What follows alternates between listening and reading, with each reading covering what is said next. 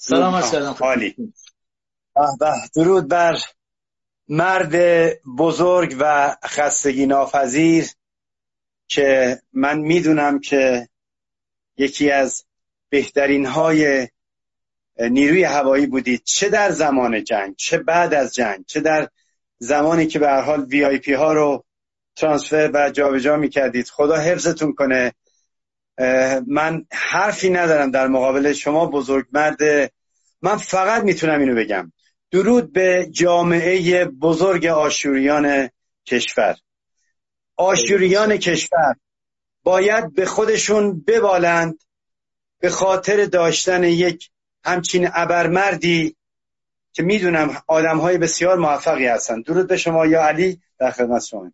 ببخشید. مرسی. خیلی ممنونم از شما. خیلی ممنونم از تیمسار ایزدستا چقدر جالب بود چقدر عالی بود چه زحمت هایی کشیدن. چقدر دیتیل این چیز برای ما آموزنده بود. خیلی عالی بود خیلی لذت بردم. واقعا دست جفتتون درد نکنه. جفتتون خسته نباشید. خواهش خب مرد بزرگ. شما حرف زیاد برای گفتن دارید می‌دونم. من فقط چون می‌خوام تایما رو محدود کنم که فقط به اجسه فعلا بپردازیم چون در خدمت شما بودیم و خواهیم بود. بفرمایید از روز اجسه. چجوری شد که به شما این فرق داده شد و چرا شما برو مرزی نشدید داخلی بودید و کیا باهاتون بودن؟ یادی کنید از همرزمانتون مثل جناب عبدالرزاق و دیگران اگر یادتون میاد. بفرمایید خواهش کنم بله. ما البته این مأموریت اینجوری نبود که همینجوری بشینیم تا ما بریم به قول معروف نقطه سرخگیری اینا. یکی دو بار خواستیم بریم با کنسل شد. خلاصه اینجوری نبود. حتی اون دفعه هم داشتیم دفعه واقعی که انجام شد اونم به کم مونده بود کنسلش کنیم. خاطر اینکه وقتی رسیدیم روی ارومیه دو فرمند بودیم. من کمک خلبانم مرحوم اصفهانی بود.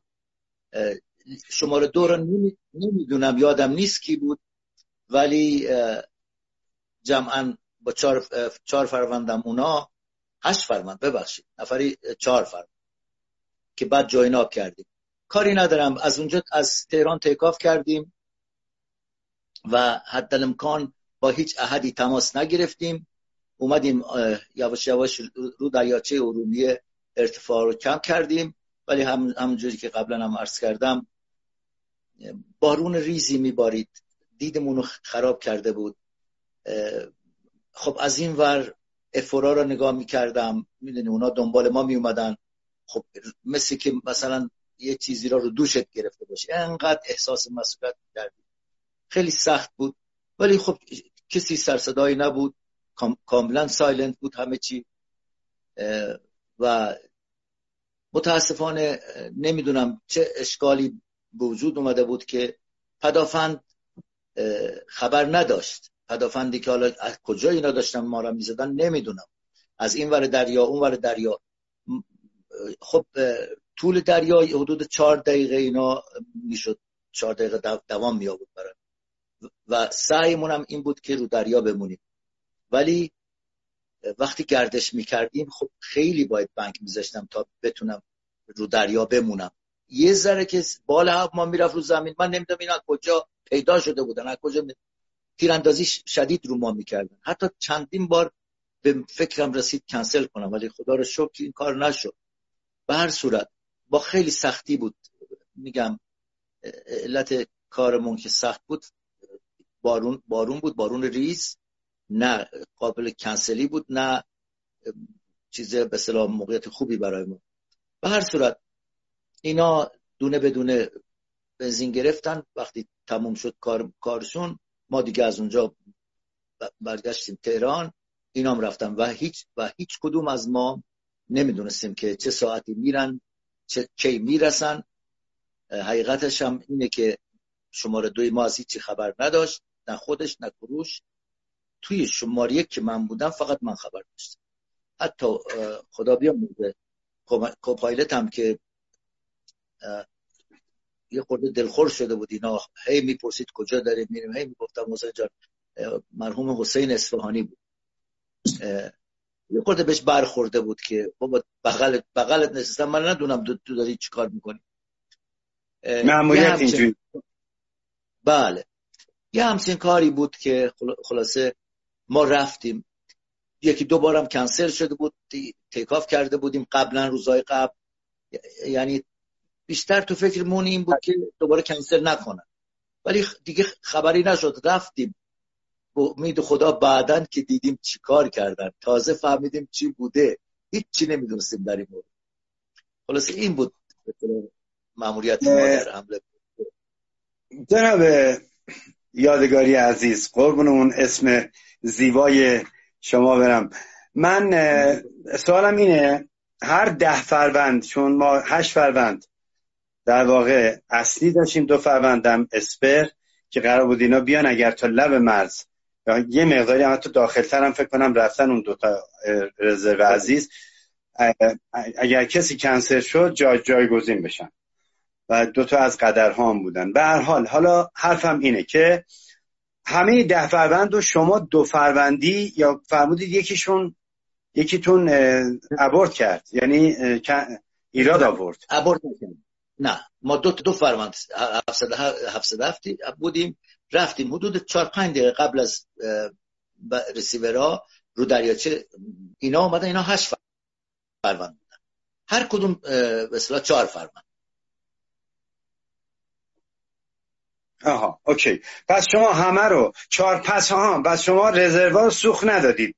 حالا من اینجوری که متوجه شدم حالا اگر اشتباه نکنم. چهار فروند شماره دو چهار فروند من. okay پس رزروا رو سوخت ندادید. okay متوجه شدم. و برای بله. برگشتن هم ما, ما اصلا نمی‌دونستیم چی داره میشه. می‌دونستیم یه ماموریت مهمی داره انجام میشه. اونم از حس ششم بود. نبود که نه که ما از خبر داشته باشیم. حسن این ماموریت این بود که کسی خبر نداشت. خوشحالم از اینکه واقعا ما هم نمی‌دونستیم چیکار عذاب وجدانی هم برای آدم نمیمونه. چون کسی که معمولا این طبقه بندی های حالا سری و فوق سری رو می‌دونه عین کسی که جای طلای هاش خانم رو تو خونه می‌دونه به قول معروف استرس می‌کشه.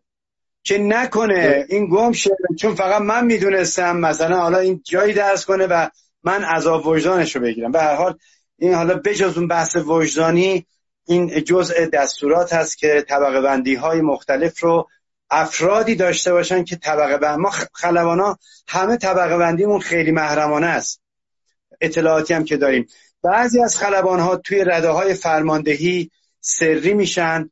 و بعضی که دسترسی به اتاق ویژه و دفتر ویژه و به اونجاها دارن دیگه به کلی سری میشن که حتی توی خارج شدن از مملکت هم بعد از بازنشستگی اینا یک محدودیت هایی دارن به خاطر اطلاعاتی که دارن. اینا چیزای بدیهیه که تو تمام دنیا هم اینجوری هست. سپاسگزارم. شما به عنوان نماینده تمام کروی پروازی دو فروند هواپیمای 707 شرکت کردید ما تمام قد در حضور شما میستیم من ادای احترام می‌کنم و این رنگ ها رو این دوستان تقدیم می‌کنن به شما و به تمام کروی پروازی پرواز 707 که در اون روز به خصوص سوخ رسانی کردن و با اون شرایط به خصوص که هممون هم می‌دونیم تیراندازی به شما می‌شد که شما واقعا بیدفاع و بسیار یه سیبلی روی هوا بودید دیگه. اگر صحبتی هست جناب اعتمادی داره میاد تا شنید شما میاین. اصلا گفت من دوپینگ می‌کنم میرم الان مسکن می‌خورم. که از من از اینجا سلام سلام عرض می‌کنم خدمت ایشون ایشون از دوستان بسیار صمیمی ماست. انشالله هر جا هست سلامت و موفق باشه. والا نمی‌دونم ما که نمی‌دونستیم چه اتفاقی داره میفته ولی کلا در کل خیلی راحت صحبت می‌کردیم تو حتی زمان جنگ هم همینجور. اینقدر محدود نبودیم. اینی که کسی صحبت نمی‌کرد کسی نمی‌دونم. و اینا وقتی داشتیم به میگشتیم سمت چپ یا راست یا وقتی اپروچ می‌کردن برای بنزینگیری همه چی به ساکت و بی صدا بود. و یه حالت آدم دلش می‌گرفت. و نمی‌دونم اگر مثلا فرض کن دو بار زیاد دوستشون میداشتی ده بار می‌شد. یعنی دلمون میسوخت اینا میرن سالم بر میگردن بر نمیگردن. هر کاری از دستمون برمیومد می‌خواستیم یه جایی یه جوری بریم که تکون نخورن بارون نباشه روشون. یه, یه چیزی این مثلا ماموریتشون رو یه مقداری تحصیل کنیم. ای چون دلم. جناب لبیبی میگن لوتر عزیز درود به شرف درود فرستادم برای شما. من عزیزم. مرسی عزیز دلم. جناب واعظی هم همینطور.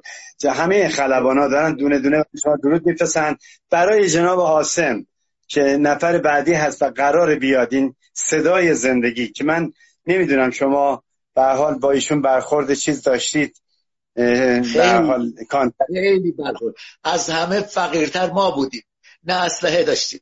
نه نمی‌دونم چتر داشتیم می‌دونی هواپیماهای تنکر حتما باید چرت داشته باشه. ما اینا رو نو خریده بودیم. خب کف هواپیما را به سوراخ می‌کردن و اینا در واقع بیلات می‌کردن. هواپیمای امریکایی اینجوریه. مثلا تنکراشون ما نه, نه همچین چیزی داشتیم. نه نمی‌دونم دفاعی داشتیم. تمام امیدمون به این رادار مناب ما قبل جنگ هیچی از این چیزا نمی‌دونستیم. و مخصوصا این آقای آسم عزیزم که مدت ها بود اسمش نمی‌دونستم فقط می‌گفتم اونی که اون لحجه زیبای شیرازی داره. نمی‌دونید چقدر لذت بخش بود صداش. چقدر ماهر بود. چقدر احساس آرامش می‌کردید. درست مثل که توی آغوش مادرم اینجوری بده ای چون دارم